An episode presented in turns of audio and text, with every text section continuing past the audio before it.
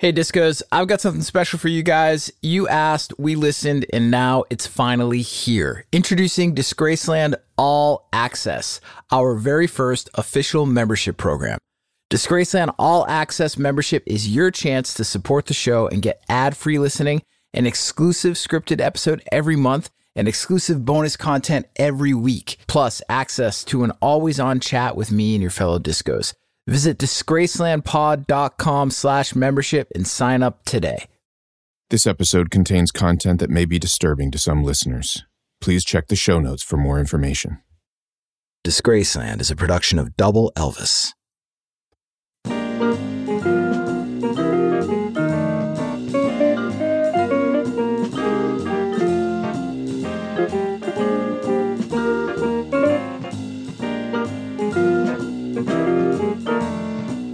The story about Kurt Cobain, his state of mind, and his relationship with his wife, Courtney Love, is so complex that two episodes were needed to properly tell this story. If you're just getting hip to this now, I suggest you hit pause and go back to Disgraceland episode 25, part 1 of the Kurt and Courtney story, where we discuss Kurt's childhood, the rise of his band Nirvana, and his hooking up with the love of his life, Courtney Love. In this episode, we finally get around to some great Courtney Love music. Unlike the music played at the top of the show, that wasn't great music. That was a preset loop from my Mellotron called Swinging Shotgun Rhythm BK1. I played you that loop because I can't afford the rights to The Sign by Ace of Base.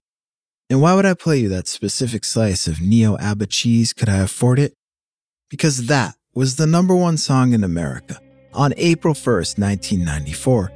And that was the day Kurt Cobain jumped over the six foot wall at Exodus Recovery Center and escaped rehab, setting off a series of events that will put an end to what was, at that point, rock and roll's first family of grunge. On this episode, Swinging Shotguns, Neo ABBA Cheese, a rehab breakout, Courtney Love, and Kurt Cobain. I'm Jake Brennan, and this is Disgraceland.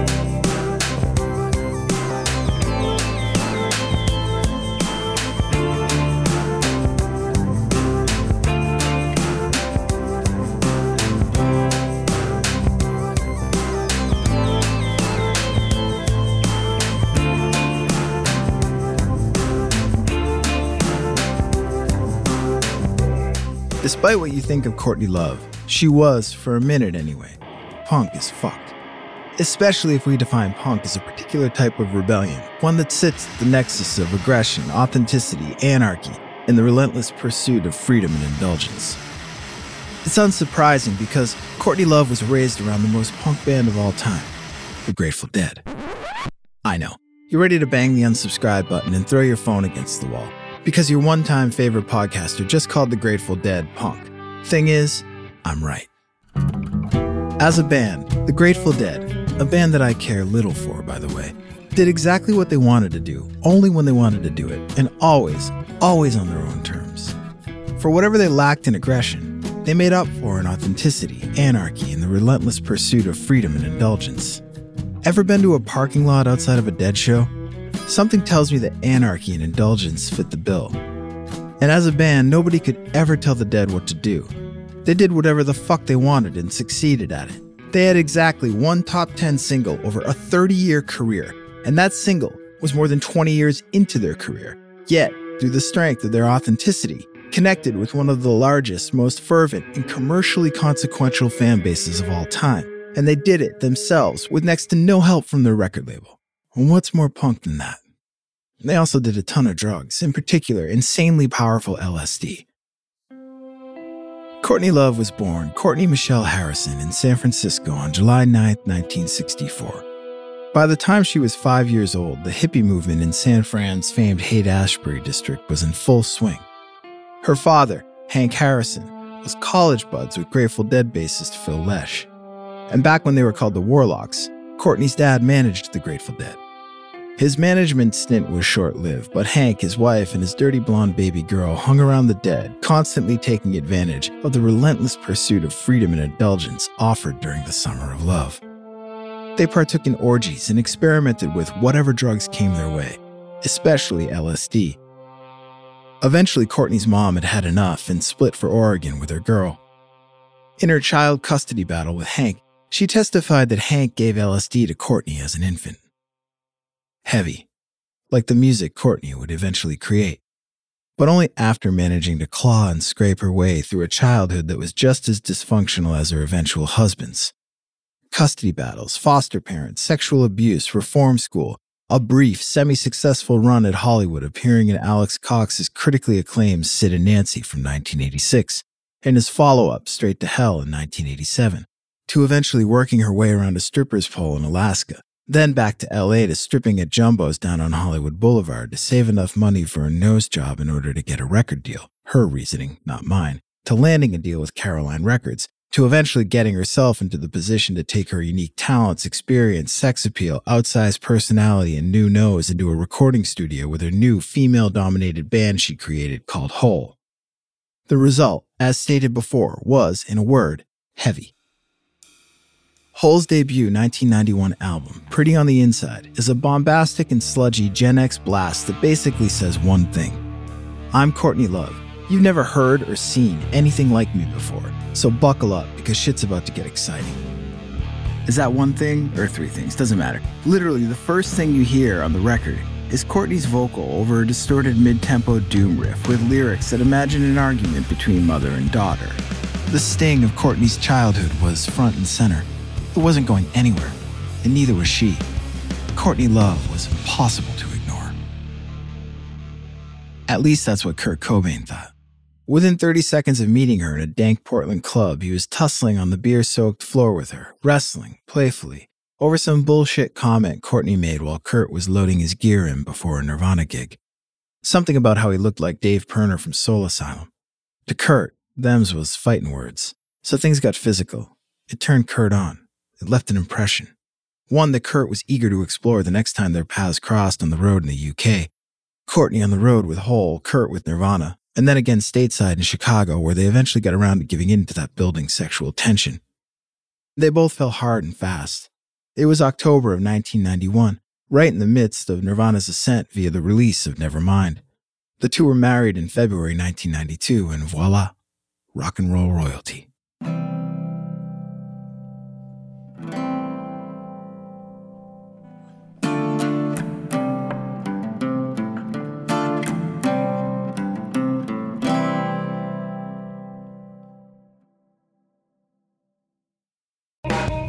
Hey Discos, it's Jake here. Thank you so much for listening to Disgraceland. Your support truly means a lot to me, and it's because of you that my team and I are able to make this show. If you want more Disgraceland, if you want more regular interactions with me and the community of Disgraceland listeners, or if you simply want to listen to the show ad-free, go to disgracelandpod.com slash membership. For just five bucks a month, you can listen to every episode of Disgraceland ad-free. Plus, you'll get one brand new exclusive episode every month. You'll also get weekly unscripted bonus content, special audio collections, and early access to merch and events. There are two ways that you can support the show and become a member at disgracelandpod.com slash membership. You can sign up using Patreon and listen to the show ad-free on Apple, Spotify, and most other major podcast platforms. And Patreon members also get access to all the other perks of membership and an always on chat where I'll be interacting with you and diving deeper into the world of Disgraceland. But maybe you're currently an Apple Podcast subscription listener and you want to just tap into all the bonus audio content and ad free listening that we're offering. We're also offering this membership as a premium channel on Apple Podcasts. However you choose to join, all you got to do is go to disgracelandpod.com slash membership. Support the show for just $5 a month, five bucks, or sign up for an annual plan and get two months free. Come join me and your fellow discos at Disgraceland All Access by visiting disgracelandpod.com slash membership. Welcome back to Musicland Stories. Join us for a new aquatic season, exploring the sonic adventures of sea creatures from ghost crabs to octopodes, earworms to mazes of coral reef.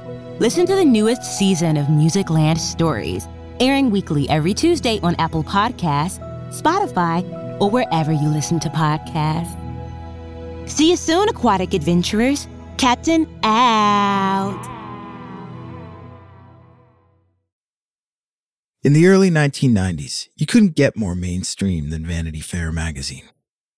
Comprised of A list contributors like Dominic Dunne, star making photographers like Herb Ritts and Annie Leibovitz, and helmed by genius editors Tina Brown and Graydon Carter, the high gloss mag both projected and reflected American culture. But what set it apart from other mainstream outlets, in addition to the quality of its content, was its willingness to brazenly wade into the waters of high society and celebrity scandal. In 1992, Vanity Fair was covered monthly by the images of mega celebrities like Kevin Costner, Jack Nicholson, and Princess Diana, boasting articles such as Norman Mailer on Oliver Stone's JFK, Fran Lebowitz on Money, and Nick Tosches on Ed Sullivan. Not to mention the steady stream of aristocratic scandal covered by Dominic Dunne. The cover of the September issue featured Geena Davis riding high on the sales of her 92 star turn alongside Tom Hanks and Madonna in A League of Their Own. The cover also promised prospective readers insight into Gore Vidal, Camille Paglia, and Courtney Love. The article on the recently wed grunge queen to a reluctant voice of a generation husband was, to Courtney anyway, supposed to be like all the other articles. A blow up, celebrating her outrageous sense of now, her arrival on the scene and the Gen X takeover of a tired mainstream culture, with Courtney Love leading the charge, of course. Because when you got right down to it, who was more able or deserving? Courtney was fearless, unafraid to say or do anything, and her band was the shit. Hole had been the subject of intense courting by the major record labels. Indeed, the first full fledged bidding war over an unsigned female fronted band. Clive Davis and Rick Rubin lined up and were sent packing. The deal Courtney was striking was to become mold breaking in its financial favorability for the artist, a female artist, her. A fact she took deserved pride in pushing into the face of any and all who brought the deal up in her presence. Sure, Mr. Sexist label suit and tie guy, you want to imply that my rock star husband is co writing my songs because I'm a woman and I'm unable to do it myself? Then fuck you very much. The cost of my publishing just went up. And okay, Mr. Rock journalist dude with your goatee, your mall bought leather, and reader tested, editor approved list of boring questions. You want to ask me about my influences or what my thoughts are on grunge? My thoughts are it's a joke, just like you. And my influences are twofold my inner labia and my outer labia. Those are my influences. Fuck off.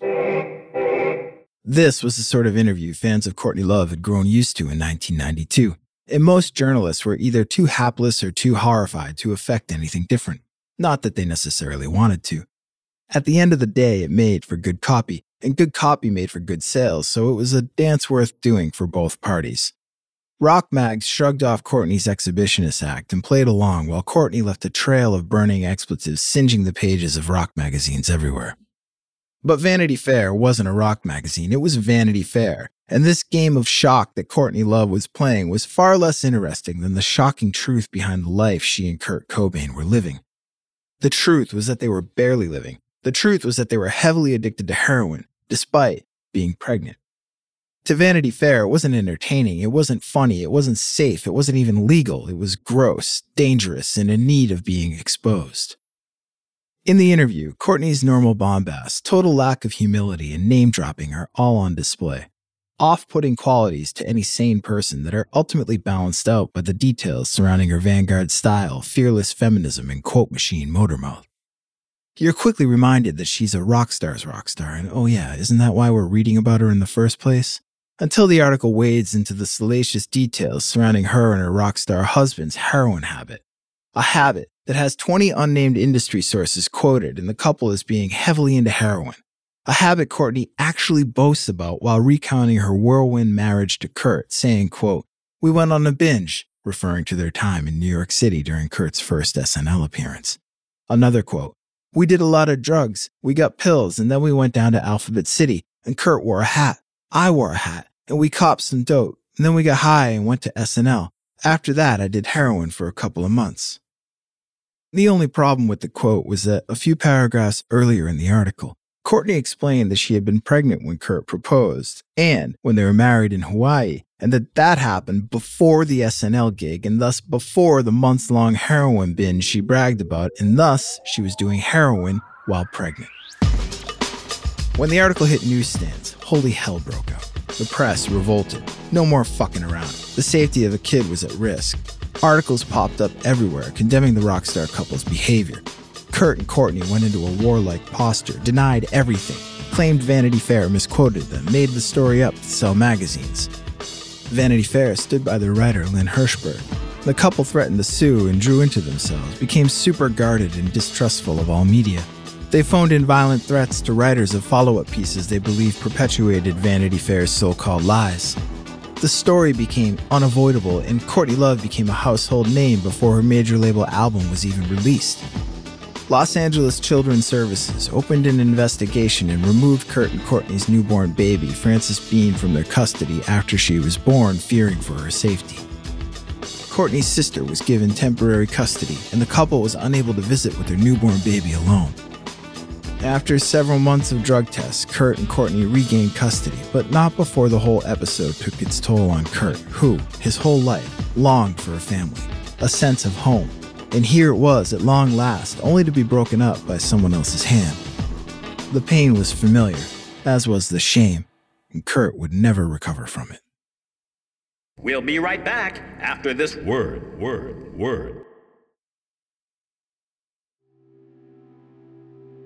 Kurt and Courtney marveled at the sonogram. There she was, her fingers and toes were all there, and Kurt swore that their child had just flashed the devil horn rock salute as she floated, suspended in utero. Thank fucking God, everything was to be okay. At home, it was a different story. Throughout her pregnancy, Courtney did her best to stay clean, but it was a struggle, especially because Kurt was using heroin and high every day. He looked like shit. His face was pale and marked with scabs that he absently picked at with dirty fingernails. His pupils were pinpoints, at least he had the decency to shoot up out of her sight so she wouldn't be tempted. Courtney was determined to stay healthy, to prove the press wrong, and to give birth to a healthy baby, and that meant she needed to avoid Kurt as much as possible. When Courtney went into labor on August 18, 1992, Kurt was already at LA's Cedar Sinai Medical Center. He'd checked himself in earlier that month to detox off smack for the birth of his child, you know, like most first time dads. The gurney was rickety, uncomfortable, as was the hospital gown, cheap and coarse on Courtney's skin. She wailed, her insides twisted. Where the fuck was Kurt? Courtney bounced off the gurney in her paper slippers and began waddling throughout the hospital in search of her junkie husband.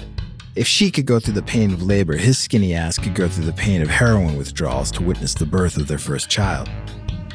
Courtney later said of the ordeal, I'm having the baby, it's coming, and Kurt's puking, he's passing out, and I'm holding his hand and rubbing his stomach while the baby's coming out of me. After the ordeal was over, Courtney could laugh about it, but in the moment, she needed him and he wasn't there. In body, maybe, yes, but not much else. This level of commitment for Kurt would continue as the couple set about raising their daughter, Frances Bean Cobain. After finally gaining legal custody, it didn't take Kurt long to get back into his habit.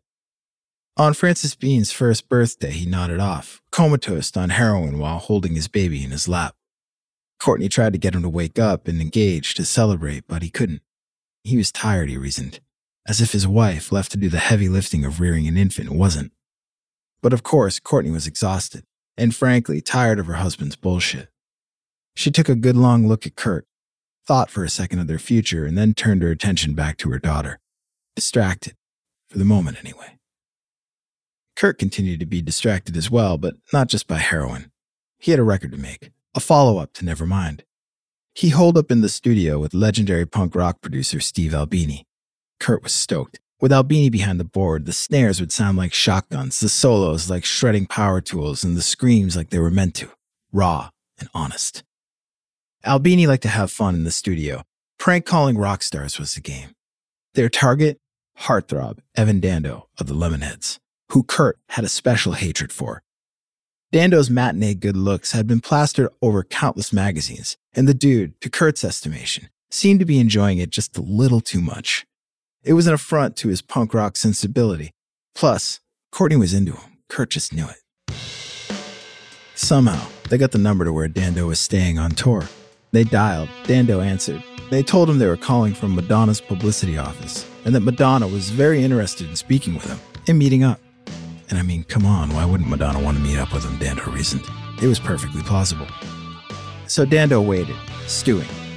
On the other end, Kurt, Albini, and Dave Grohl suppressed their laughter while Dando cooled his jets impatiently, contemplating the wild sexual future he was about to have with his teenage fantasy. And the more they made him wait, the funnier it got. And the more they tried to hold their laughs, the more their guts felt like they were going to split. Dando was losing it on the other end by now. Where is she? Hurry up, man. I'm going to start beating off. Albini told him they were going to have to call him back and hung up before giving up the joke. They all laughed uncontrollably. But the laughs for Kurt were seldom during the time of In Utero. And Evan Dando wasn't the only alternative frontman that Kurt felt threatened by. There were rumors Courtney was unfaithful to him while he was on the road. Kurt could sense what was really going on. Despite whatever jealousy roiled through him or what Courtney did or didn't hold over his head, Kurt could feel that the drugs and the distance of being a touring musician were pulling him apart from his wife, despite the love that was at their core. It was all bullshit. Courtney never cheated on him. She's quoted as saying, I almost cheated on him one time. I almost did one time and he knew it. I have no idea how he knew it. The plan didn't ever go anywhere. Nothing happened. But the response to it was he took 67 Rufinols and ended up in a coma because I thought about cheating on him. I mean, fuck. Somehow, while on tour in Germany in support of In Utero, it all became too much for Kurt. He was reeling from the rumored infidelity and at loose ends from being away from home. With two shows left for the tour, Kurt up and quit, canceled the final concerts after ending his last set with a scorching version of Heart Shaped Box. After the show, he called his lawyer to say he wanted to divorce Courtney. Confused and hurt, he jumped on a plane to meet Courtney and Frances in Rome. The plan was to give it another shot, try to save his family, save his home. Kurt sat on the plane in silence, shell shocked, stoned. He had booted himself up with heroin before arriving at the airport he'd be high enough to stave off the itch during the flight. But fighting off the gnawing feeling in his gut, the feeling that he was losing his wife, his family, well, that was another story entirely. It was all Kurt could think of. Courtney with some other dude. The thought of it sickened him, literally. He felt the nausea coming up on him from his seat in first class, but somehow managed to keep it down. Stupidly, Kurt hadn't brought anything to occupy himself with for the flight. No book, no magazine, just a head full of jealousy and a heart full of shame. He sat quietly. To pass the time, he did his best to recount the lyrics to Black Flag's My War, but instead, somehow kept finding his way to the lyrics for Black Flag's Jealous Again. It was torture. Finally, the plane landed.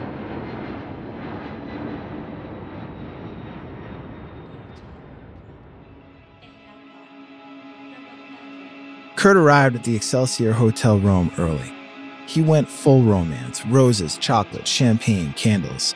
He'd win her back. He loved her, and she loved him, despite whatever bullshit she'd been up to. And besides, it's not like he'd been a model husband and father, and at the end of the day, they both loved Frances Bean. They were a family. They made a home, and it was worth saving. When Courtney and the baby arrived, things didn't go as Kurt planned. After she put the baby to bed and the couple finished their room service dinner, an exhausted Courtney rolled over and promptly passed out. The teary, joyful reunion that Kurt had envisioned wasn't happening. Didn't she love him? Didn't she want to be with him? What was wrong with her? Something was off. Kurt decided she smelled different. He could smell something different about her. Someone else's smell on her. He was sure of it, and it wouldn't go away. Kurt drifted in and out of sleep, and each time he woke, that foreign smell was right there, plain as day, fucking with him daring him to face the obvious. The deep, dark, dirty mirror, the one that would reflect the truth, the truth that his home had been busted up. It was all over. With the hotel room dark and quiet and his wife and baby sound asleep, Kurt Cobain wrote a letter. My doctor says that, like Hamlet, I need to choose life or death. He put the pen down and shook 60 Rufinols out of an amber bottle. He stuffed them into his mouth and downed them with the last of the champagne. He then picked up the pen and wrote, I'm choosing death.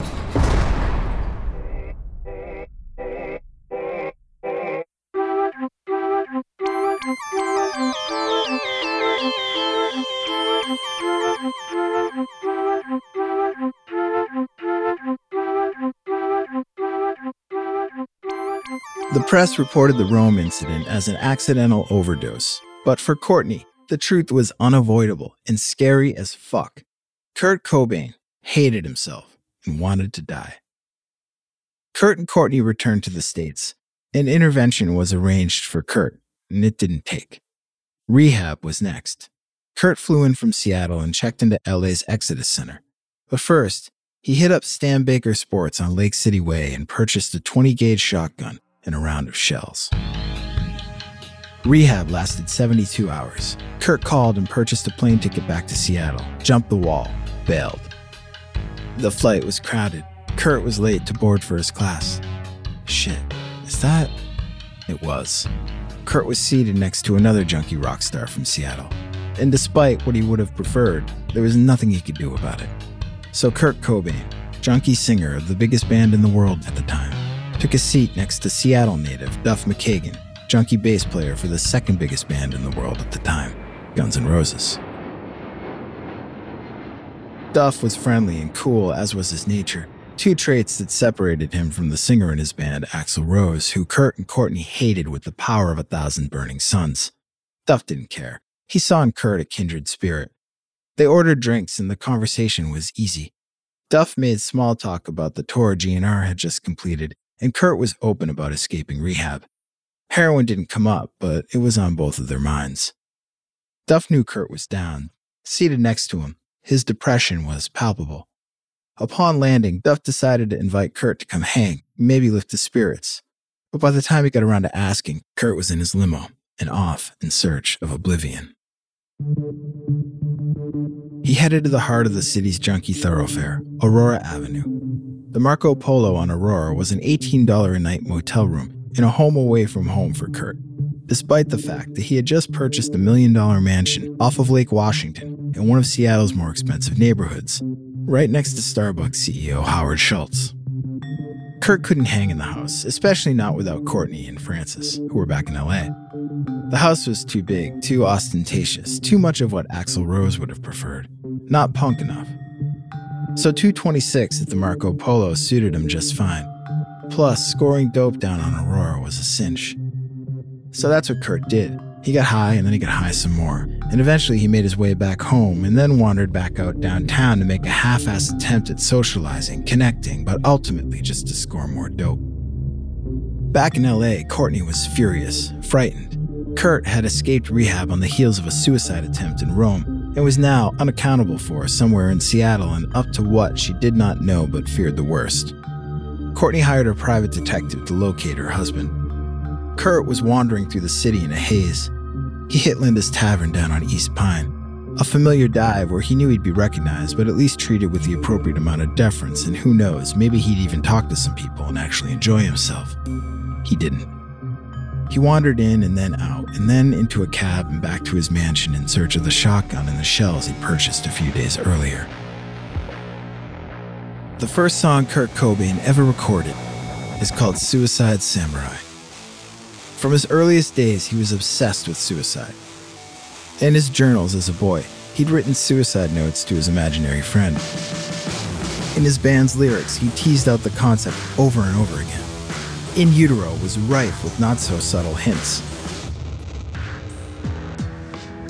The concept of death by his own hand was a constant, and it was very much on his mind on April 5, 1994, as he made his way from the main house on his grounds to the living quarters of the garage adjacent it, shotgun in one hand, box of shells in the other, suicide, all he could think of. The pain was too much. The heroin addiction was destroying him. He knew it. It was eating away at him and pushing his wife and child away. He wanted to quit, but it was impossible. Quit and do what? Be normal? Or what was normal anyway? Besides, if he quit, it's not like anything would change. He'd still be depressed. He'd still be famous. He'd still find little joy in making music. Music. It used to be everything. Being in a band, making records kids like him wanted to listen to. That was literally all there was. He set out to do it and he did it, but when it finally happened for him, success and fame, it was hollow, just like him. He thought he'd build a home for himself, and he did, but it was coming apart in adulthood, just like it had throughout his childhood.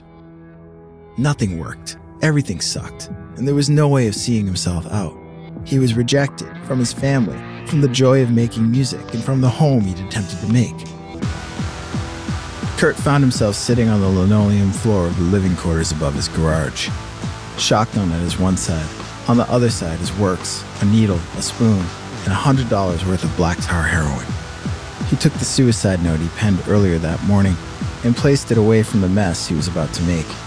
He'd brought towels for that, for the blood, for whoever would find him. So punk rock. He loaded the shotgun with the shells, and then he loaded the needle with the smack. He injected it into his arm and felt the familiar tease of oblivion. But this time, Kurt would not be denied. Sweet relief was in his sights. He put the barrel to the roof of his mouth and then. It was over. Suicide is something you're never ready for. It's so hyper foreign to most of us who aren't depressed, who may be troubled or unhappy or stressed, but still have the fight in us. We get up every day and put one foot in front of the other, despite how hard things get. It's literally our nature to do so. Which is exactly what makes it so hard to understand how someone else can quote unquote give up. It's so hard to see coming. After Kurt's body was found a couple days later, Courtney flew to Seattle. She landed into a media circus. The Cobain Love home was surrounded by grieving fans and cable news trucks.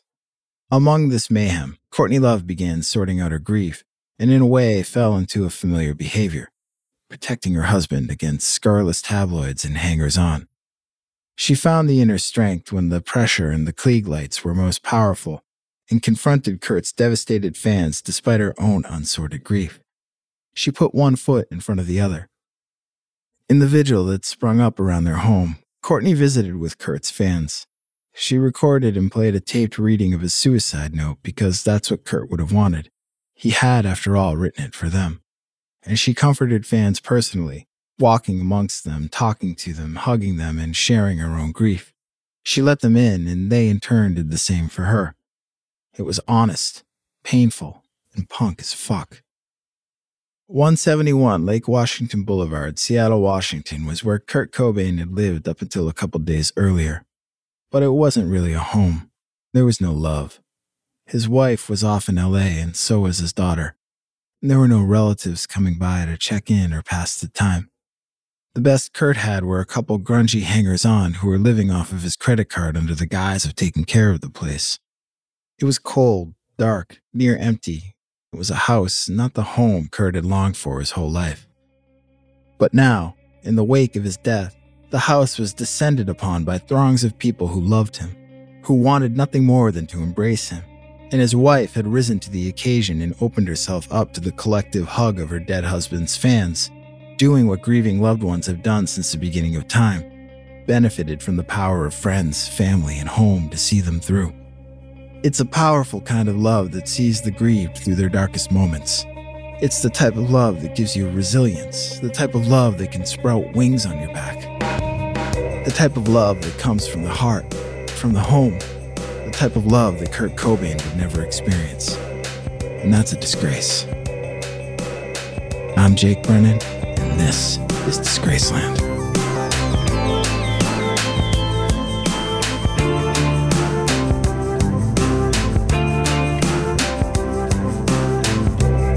Disgraceland was created by yours truly and is produced in partnership with Double Elvis. Credits for this episode can be found on the show notes page at disgracelandpod.com. If you're listening as a Disgraceland All Access member, thank you for supporting the show. We really appreciate it.